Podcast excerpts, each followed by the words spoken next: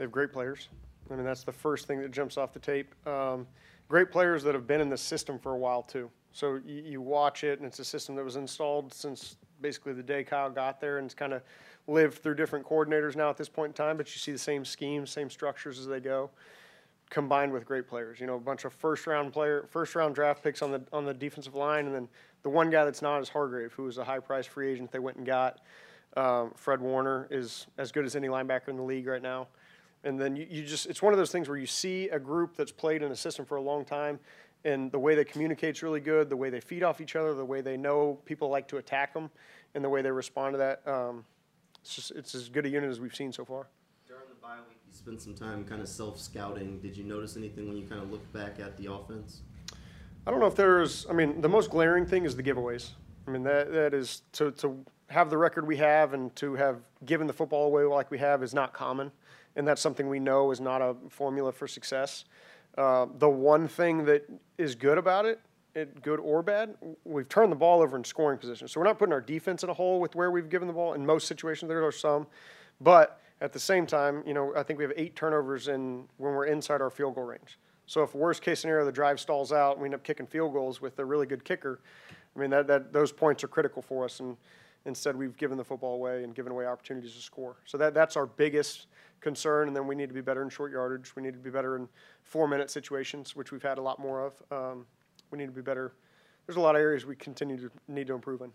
You mentioned the, the, the short yardage. Is that an area where Walker Little coming in, he can sort of help with that? Um, you know, as, as you look through all of it, I think everybody has a hand in it. You, you would like to think as, as, you know, you and get a little continuity with a group that, that things just, you execute things a little bit better.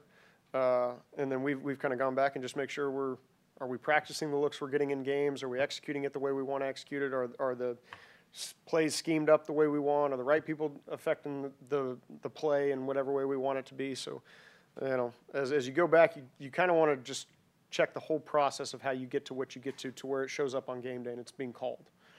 How much does getting Walker a Little back and kind of hopefully stabilizing that offensive line group help the offense moving forward? It's like you said, I mean, you hope that that continuity just creates a, stabilizing factor for all those guys, that they all know this is the guy I'm playing next to, this is how he communicates, this is what he's capable of. They all trust the guy next to him. Um, and, I, and I think that, I think they do have trust in the people next to them to be able to execute their job the, the way they have. But, you know, the more you play next to somebody and take snaps next to somebody, the, the greater that continues to grow. Ezra just what have been your impressions of him so far, and how big was that relationship you think with he had with Phil already? Yeah, that's definitely a big part of it. You know, we know what we're adding to our locker room, and that's very important here with the way we've built this team and this roster. Um, so having somebody that can personally vouch for him and his character and you know his, the, the, how he is as a teammate, that was a big deal for us. Obviously, we, we like the skill set, we like what he's capable of doing, we like his experience in the league, his experience playing for one of our position coaches. Obviously, our language is different, so he's having to learn that. That's the biggest adjustment.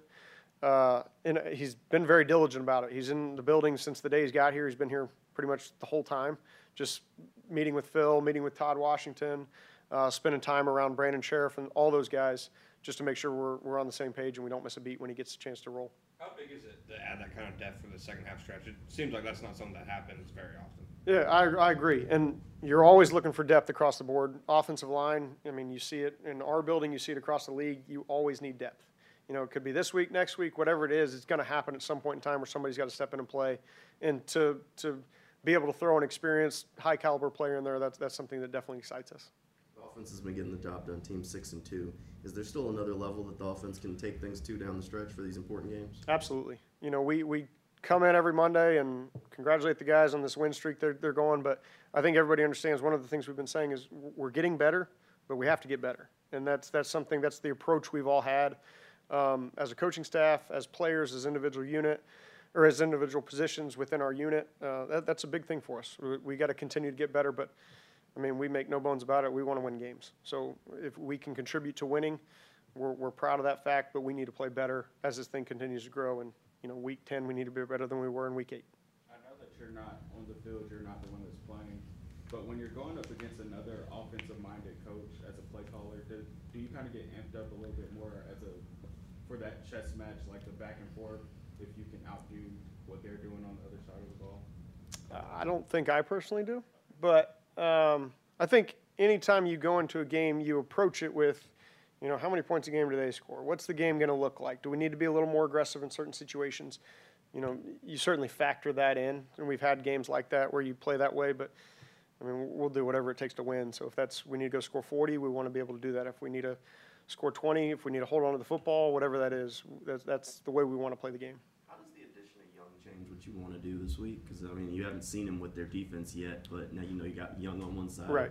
Bosa on the other. Yeah, I mean, again, you're adding another first round pass rusher to this group that's already a dynamic pass rush unit. Um, and we've played against them. You know, we played against them last year in week one. And being in Philly, saw him a couple times. He's certainly a dynamic player, somebody you have to be aware of, and opposite of somebody that you have to be aware of. Um, so I- don't think there's a there a scheme that's gonna come out with something completely crazy we've never seen. Especially he's only been there, what a week, whatever it is, trying to learn the playbook. But you know, they, they kind of line up and go, and you know, now you've got edges on both sides that adding two guys that are already great pass rushers. Is that just where the NFL is? Like, it, basically every week is kind of baptism by fire for a guy like Anton. Yep, that's what it feels like. It's not fun. It's not fun lining up and, all right, who are we dealing with this week? And, well, they got Chase, they have Bosa. We were preparing for Bosa, and they got Hargraves, obviously a great pass rusher inside. And then all of a sudden, or they have Armstead, and all of a sudden you had Chase Young, and it's, yeah, this is, this is what we deal with, and we got to continue to build plans to put everybody in the best possible position to succeed, and then our guys got to go out and make plays and execute. A little bit about Etienne's usage rate um, in the first half of the season. Is that a, a rate you're still comfortable with, or is there more of a concerted effort to get Tank and D'Ernest involved in the second? Yeah, I think we need to continue to involve as many people as we can. Now, Travis has played well and has produced for us in critical moments. Um, he's rattled off a bunch of explosive plays. So, you know, there's even times it's, hey, we're going to be an empty. We could put somebody else in here, and all of a sudden Travis has a 56 yard touchdown at Pittsburgh in the rain.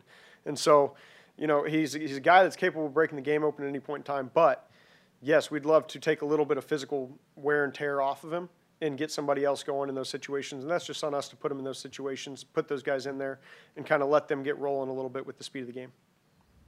You're kind of at the halfway mark of the season. You're full time play caller this year. How much more comfortable are you now with with those duties than maybe you were in week one?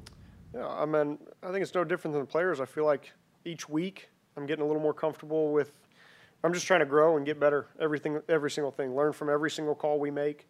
Um, the one thing I've learned just talking with Doug is from talking to people that call plays around the league, and you really can't have any regrets. You can learn, you can look back, and you can learn from it. And I kind of have been a guy I always want to go back to my process. How did I get to calling this play in this situation of a game based on this? Okay, what led to that? What was good about it? What was bad about it? How do we, you know, if there's something on a Tuesday night when I'm doing my study that I could have caught that or fixed it or adjusted the game plan, then that's what I want to do. But you know, I don't really have a lot of regrets in a lot of the calls that have come, and I just want to continue to learn. I want to be better for this team in Week 10 than I was Week 8, just like our players. We ask of them.